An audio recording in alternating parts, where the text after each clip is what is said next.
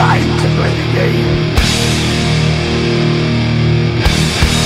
Time to play the game.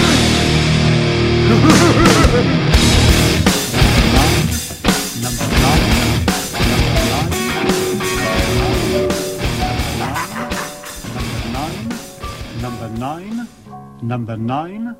Number nine. Hello and welcome to episode 9 of Tapped Out. This is your host, The Game. Coming to you, I've got several things to cover today. Uh, first will be a budget build of a red green Warp World deck. Then a product review of Ultra Pro's Mana Symbol boxes and sleeves. A cost cutting combo with uh, a couple of interesting cards. Uh, people probably already seen something like this anyway. And uh, a listener contest. First off, I wanted to uh, go over uh, what I played at Game Day and um, at uh, Rise of the Eldrazi Game Day, that is.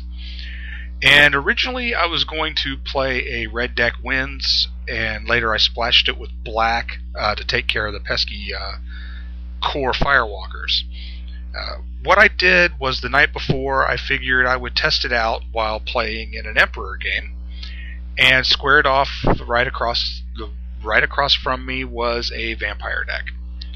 And I didn't really consider vampires to be all that much of a of a difficulty. I had a lot of burn. I you know figured it'd be you know fairly easy. I just could not get off the ground uh, with the build of the deck, which was pretty much like it was like I gave last week. Uh, their removal was too much. I couldn't get a Kiln Fiend to swing, and I figured if that's going to wreck me, and I knew that White was going to have a, a little bit of an easier time with the Firewalkers and such, that I'd go ahead and change it up. And what I did was I had seen an interesting uh, article that morning from uh, Bennie Smith on Star City Games, and he gave four different red green Warp World decks.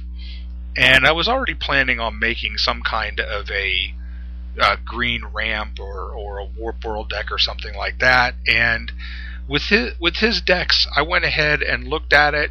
I saw one that I was fairly close to being able to make, and I figured I'd go ahead and make that and make a few minor little tweaks.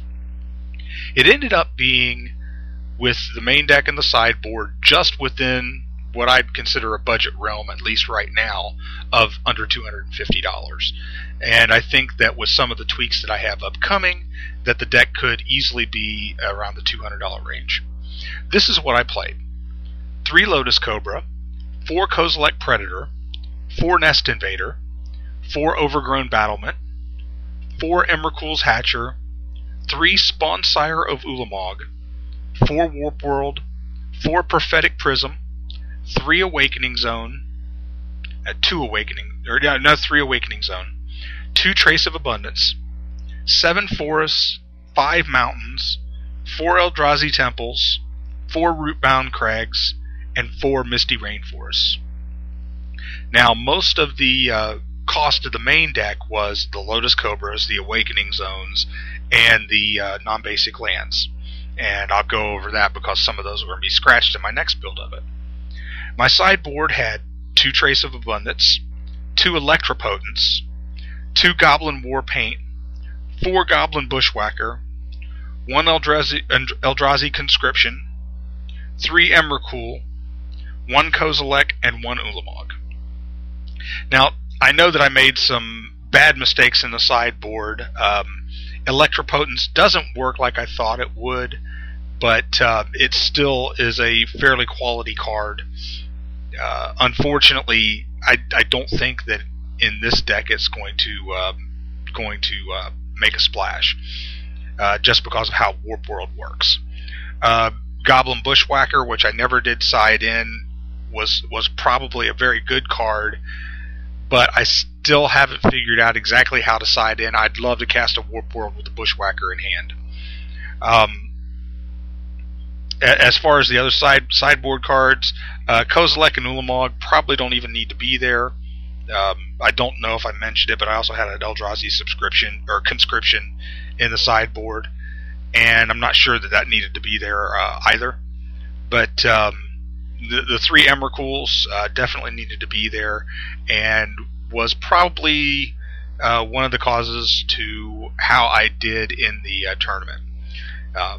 While I was in the tournament, I ended up playing four matches two against Naya and two against Jund, and uh, one of each playing Vengevine. Um, how did I do? Didn't win a match. And it all started from uh, match number one, which I should have won, but I made a very bad mistake, and I'll kind of go over um, how it played out a little bit. Um, game one, I had to Warp World twice in a row, and neither time could really warp into what I needed to. I was four mana short of using the Spawnsire's ability, which would have won me the game in the first game. Second game, I came out and um, did one Warp World and just flopped the nuts on it. Uh, got four creatures off the Warp World. All four of them were overgrown battlements. This being with one Emrakul, I sided in after game one in hand. Next turn, hard cast Emrakul, uh, tapping out the um, the um, battlements while my opponent was at 12 due to his putrid leeches, and um, won the game from there. Uh, game three, this is where I made a very, very bad sideboarding decision, and it cost me big time. Uh, because I was able to hardcast the Emrakul, I was thinking, well, yeah, let's try to make sure that I've got one, and sided in a second one. And I think I sided out two Ulamog, or Spawnsire Ulamog. Huge mistake. I warp worlded, and warp worlded into both my Emrakuls. And that was pretty much game from there. Those hit the uh, board, and then he was able to uh, overrun me with um, with um, his creatures the next turn and from there it just kind of went downhill. Um, you know, one bad mistake. Yeah, I can't really say I was on full tilt, but I might have been on full tilt. Uh, you know, after that, uh, had some. I had one match where I didn't hit a warp world once. I just got rolled. Um, you know, another one where I warp worlded into um, Siege Gang Commander that they were able to finish me off with, and uh, another one where I warp worlded my opponent into a Kozilek, and that was pretty much it. I, I had a Spawnsire, but he had a Kozilek, and that was uh, that was gain at, game after a couple of Annihilator four attacks. And the deck seemed to, to perform pretty well if I hadn't made some stupid mistakes with it. Uh, probably would have won at least a couple of the matches. Um, I do I did like it, even against the uh, Jund that ran the ve- uh, Vengevine. Uh, everything everything seemed pretty good. As long as they didn't have anything with trample, I was just going to chump block most of the time anyway. Um, so you know the the deck didn't perform as well as I thought. I knew that the sideboard was bad, very bad. Um, I just tried to uh, cobble together a sideboard. I still think the bushwhackers are not a bad idea but uh, some of the other things probably need to go.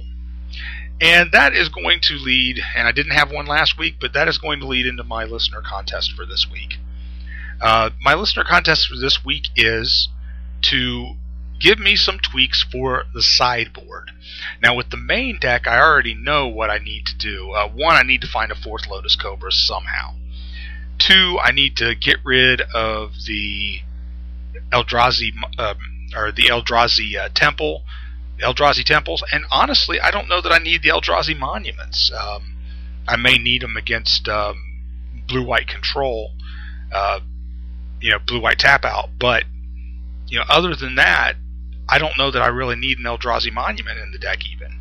But uh, definitely need to ditch the um, four Eldrazi temples to get more basic lands, and I need to bring in uh, the two Trace of Abundance out of the sideboard into the main deck somehow because that card was absolutely amazing uh, uh, at the game day. But what I really need to do is I need to come up with a much better sideboard for this deck. So what what I'm going to do is listen to the listener submissions, try to give me a, a sideboard for this deck, and try to make it budget, at least more budget than I did. The Emrakuls have to stay, but as far as anything else, um, uh, go for it and let me know what you think. And my email address for this is the underscore rat underscore bastard at yahoo.com which for uh, longtime listeners of the MTGcast network know that that was my moniker uh, before starting this um, starting this podcast. And go ahead and give me your submissions, and I'm going to take one of them, whichever one I, that I deem best, or who knows, you might be the only one listening, and it might be the only submission. And I have in my hands, as everyone who had listened before knows, I have a lot of signed cards, but I have a playset of signed Shriek Shriekmaws from the artist Steve Prescott that I was able to get at the uh, last pre-release, the uh, Rise of Eldrazi pre-release here in Columbus. And so, whoever, whichever sideboard that I choose, that's what that's what I'm going to. Uh, I'm going to give the uh, winner my playset of signed Shriekmaws. Now, on to the. I'll just go ahead and give my uh, cost cutting combo. Everybody, everybody who listened last week knew that I was uh, talking about the red deck wins, and I just wasn't able to get there with the Kiln, Kiln Fiend the way the deck was built. Uh, it was uh, too subject to removal. And that is uh, what the cost cutting combo is this week. And I'm thinking maybe next time I build this deck to play, it's not going to be red black, but red white. And the combo is Kiln Fiend with Emerge Unscathed. Now, as people know about the Kiln Fiend, it gets plus it's a one two that gets plus three plus zero when you play an instant or sorcery spell until end of turn. Emerge Unscathed will give a target creature protection from color of your choice until end of turn, and it has rebound. And that's really nice because one, it's going to be able to withstand somebody's targeted removal, or maybe even uh, uh, you know any uh, mass damage effect uh, with the emerge unscathed, whether it's on their turn or whether it's during your main phase. And then during your next main phase, it will rebound, giving it plus three, plus zero, and then giving it protection from a color that hopefully you'll be able to uh, you know get through their blockers that way. If nothing else, maybe it'll um, uh, force people to uh, stop an attack and uh, keep something back on an attack um, of different colors, and you know maybe that'll get you an extra turn or something, which uh, with the red deck wins might be all you need. So um, that's my combo for this week, and I know that other people have uh, been comboing other things with Kiln Fiend, and uh, be uh, interesting if uh, anybody else has any ideas on uh, what you can combo with uh, Kiln Fiend. But I figured Emerge Unscathed was a pretty nice one to do, and it's going to give you a four-two with the protection from a color of your choice, swinging into the red zone on your next main, main or next turn. And the last thing I'm going to do is a, a product review. Now, um, over the course of a few weeks, I bought a full set of Ultra Pro mana symbol deck boxes. Uh, they're all pretty nice. They each one of them has uh, one of the uh, colored mana symbols on each side of the box, and it uh, has a top that uh, flips down. And it doesn't have any Velcro or anything like that, but it really doesn't need it. Uh, I also bought a set of sleeves for each one of them. Like I said, this is over several weeks. There's no way I could do it uh, uh, every, you know, do it all at once. It was just a little, little too much out of my price range. But uh, I think it took me about a month or so, a little over a month. I was able to get all of them together, and I found that, it's it's a little it's a little odd um, the results that I'm having with them. Some of them and I've heard this from other people with uh, some other boxes similar made by Ultra Pro that the they um, the color rubs off of them very easily. And uh, my blue one did that. I've got a scratch on the front of it, um, which I don't. I have no idea how how the scratch even got there. But uh, the scratch taken off some of the paint and around the edges. Uh, some of the paint is wearing off of the box. Other boxes I haven't had that problem with But then again, I've had some of them a little longer than others, and blue may have been one of the first ones that I got, so that may be the reason why, because I've had it around a little while longer. As far as the sleeves went, the sleeves have been great. I've heard a lot of people with horror stories, oh, their sleeves split easy, or, or um, you know, I've even have some of the uh, Ultra Pro sleeves that have, the backs have peeled off of them. Not so with these sleeves. These sleeves have seemed to be a uh, a very good buy uh, for the money. I haven't had any problems with uh, any of the sleeves splitting at all. I haven't had any problems with any of them bending. Um, you know, obviously, you know, every sleeve's going to have problems with uh, corners, but even so, even with uh, some of the corners bending, uh, the backs have not been coming off of them. The sleeves have been really, really good, and that that is my suggestion would be, if nothing else, the sleeves are fine. The deck boxes, if you've got something soft, like I've got one of the, um, I've got one of the Ultra Pro cases with the foam inside of it. Um, as long as the boxes aren't going to be um, jiggling around, rubbing on the other stuff, it should be fine. Um, if if it's rubbing against other uh, hard surfaces, though, you may have some problems like I did with some of the paint coming off of them and uh, the box looking kind of raggedy uh, after a few weeks. But overall, it's it's been a good buy.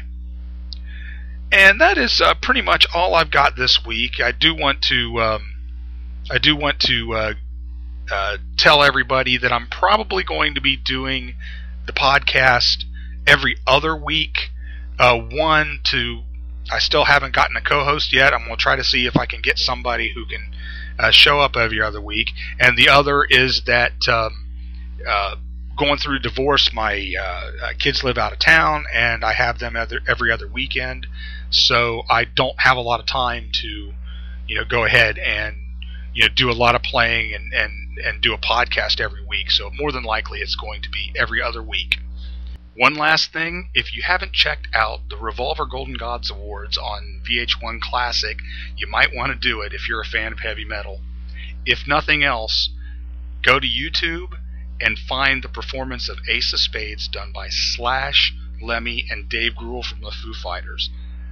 It was absolutely awesome. of course, I'm a big Motorhead fan if you couldn't tell. So, until next time. If you're not down with that, we got too much for ya! Tapped out.